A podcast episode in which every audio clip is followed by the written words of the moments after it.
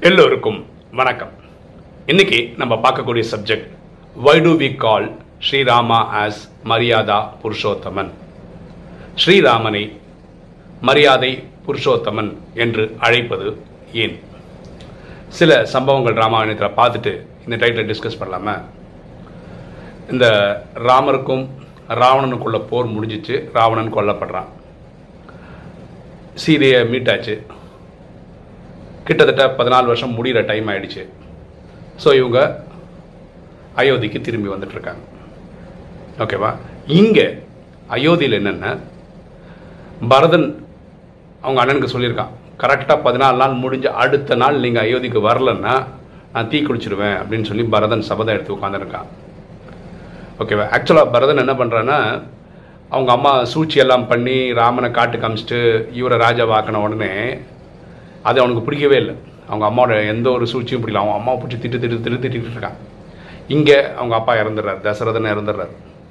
அதுக்கப்புறம் என்ன பண்ணுறான்னா பரதன் அண்ணன் இருக்கிற காட்டுக்கு தேடி வந்து அவ அண்ணனை கன்வின்ஸ் பண்ணுறான் இல்லை இல்லை நீ திரும்பி வந்துரு. அப்பாவும் இறந்து போயிட்டாரு. அம்மா பேச்சு நீ பெருசாகவே எடுத்துக்காது. நீ பதினாலு வருஷம் காட்டில் இருக்கணும்னு கட்டாயம்லாம் கிடையாது. நீ வந்துரு. நீ தான் ஆட்சி பண்ணணும். என்னால் ஆட்சி பண்ண முடியாது. அப்படின்னு பரதன் சொல்கிறான் அவர் சொல்லி இல்லை இல்லை இது மரியாதை கிடையாது. நான் அப்பாவுக்கு வாக்குறுதி கொடுத்துட்டேன். பதினாலு வருஷம் இருப்பேன்னு. நீ வந்து அவன் வந்து பரதன் சொந்த அம்மாவே நீ வா போன் தான் பேசுவான். அவ்வளோ கோவத்தில் இருக்கான்.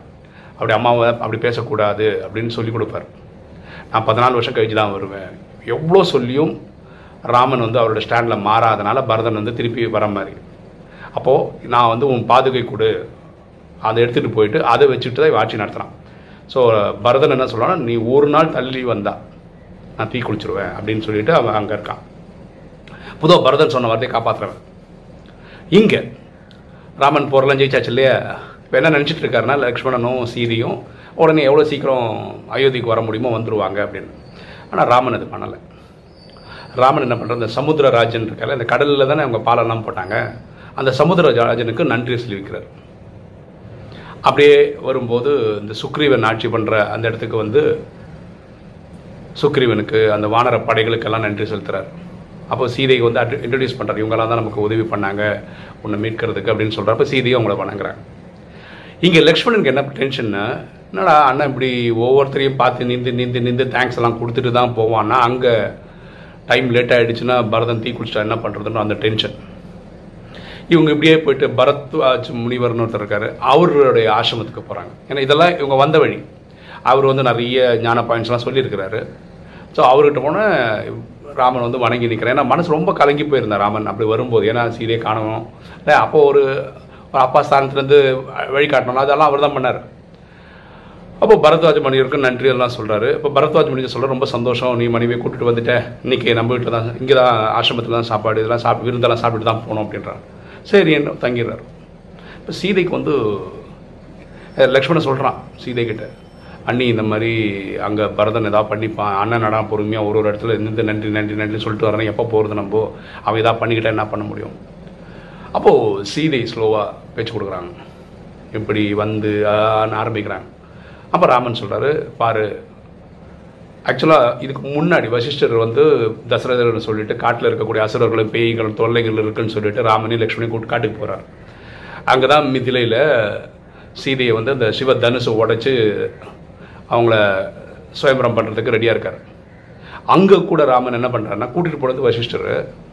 அந்த குரு கூட்டு போனார் அதனால அதெல்லாம் பண்ணார். ஆனால் ஆக்சுவலாக எதுக்கு போனார்னா அந்த அசுரர்களையும் இதாக வேட்டையாடுறது தான் போகிறார் இது மாதிரி திருமணம் பண்ணுற கான்செப்டே அதில் கிடையவே கிடையாது. அவர் குரு சொன்னார்ன்றதால் அதில் ஈடுபட்டார் சிவதரிசனம் ஒடிச்சார் இதெல்லாம் ஓகே அப்போ கூட அவர் என்ன சொன்னால் நான் இவங்களை கல்யாணம் பண்ணிக்க மாட்டேன். நீங்கள் போய் எங்கள் அப்பா அம்மா கிட்ட போய் சொல்லுங்கள் எங்கள் அப்பா அம்மா ஓகே பண்ணி எங்கள் அம்மாலாம் வந்து பார்த்து ஓகே நான் தான் நான் திருமணம் பண்ணுவேன். அவ்வளோ ஒழுக்கமானவர். அப்புறம் இந்து ராஜாவிலேருந்து அங்கே போய் சொல்லி அவங்கெல்லாம் வந்து பார்த்து சீதியும் பிடிச்சி அதுக்கப்புறம் முறைப்படி தான் திருமணம் நடந்தது. ஸோ நான் எப்போவுமே அந்த மரியாதையை ஃபாலோ பண்ணி பண்ணுவேன்னு ஒன்று தெரியாதா? அப்படின்னு சொல்கிறாங்க அப்போ இங்கே சாப்பாடு கொடுத்துட்டே இருக்காங்க. இவங்க விருந்தெல்லாம் சாப்பிட்றாங்க. உடனே இவங்க அடுத்த டார்கெட் எங்கேயா போவாங்க இல்லையா? அப்போது லக்ஷ்மணுக்கு செம டென்ஷன் ஆனால் நான் கிளியராக சொல்லிடுறேன். அவங்களுக்கு தெரியாது பரதனை பற்றி அவன் வந்து தப்பு பண்ணிவிடுவான் தீ குளிச்சிருவான். அப்போது ராமன் சொன்ன நீ ஏன் டென்ஷன் ஆகுற?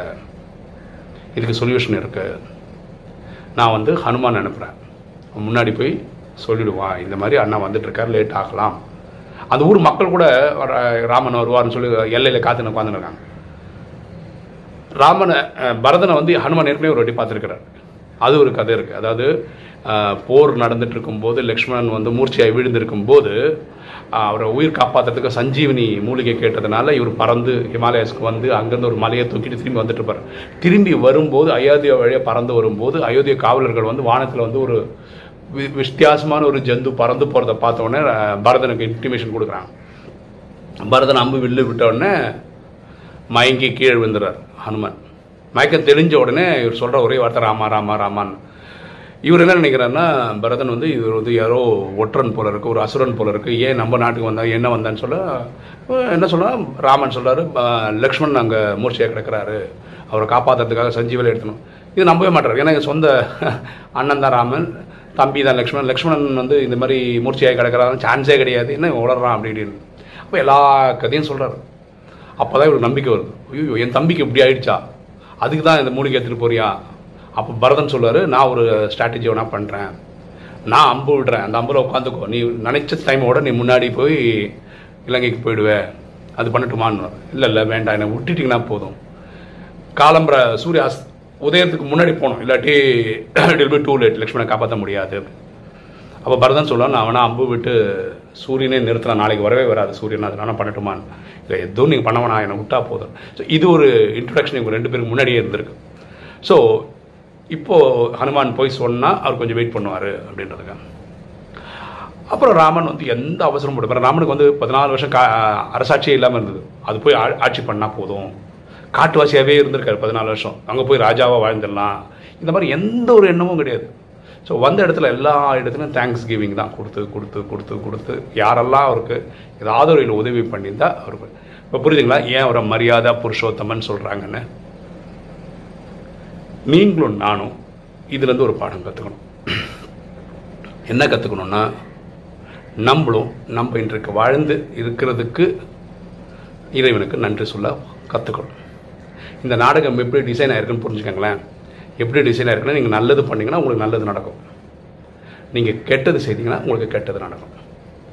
அதே மாதிரி உங்களுக்கு வாழ்க்கையில் கிடைச்ச விஷயங்களுக்கு நன்றி கடனாக இருந்தீங்கன்னா இந்த ட்ராமா உங்களுக்கு நிறைய நல்ல நல்ல விஷயங்களை கொடுக்கும்.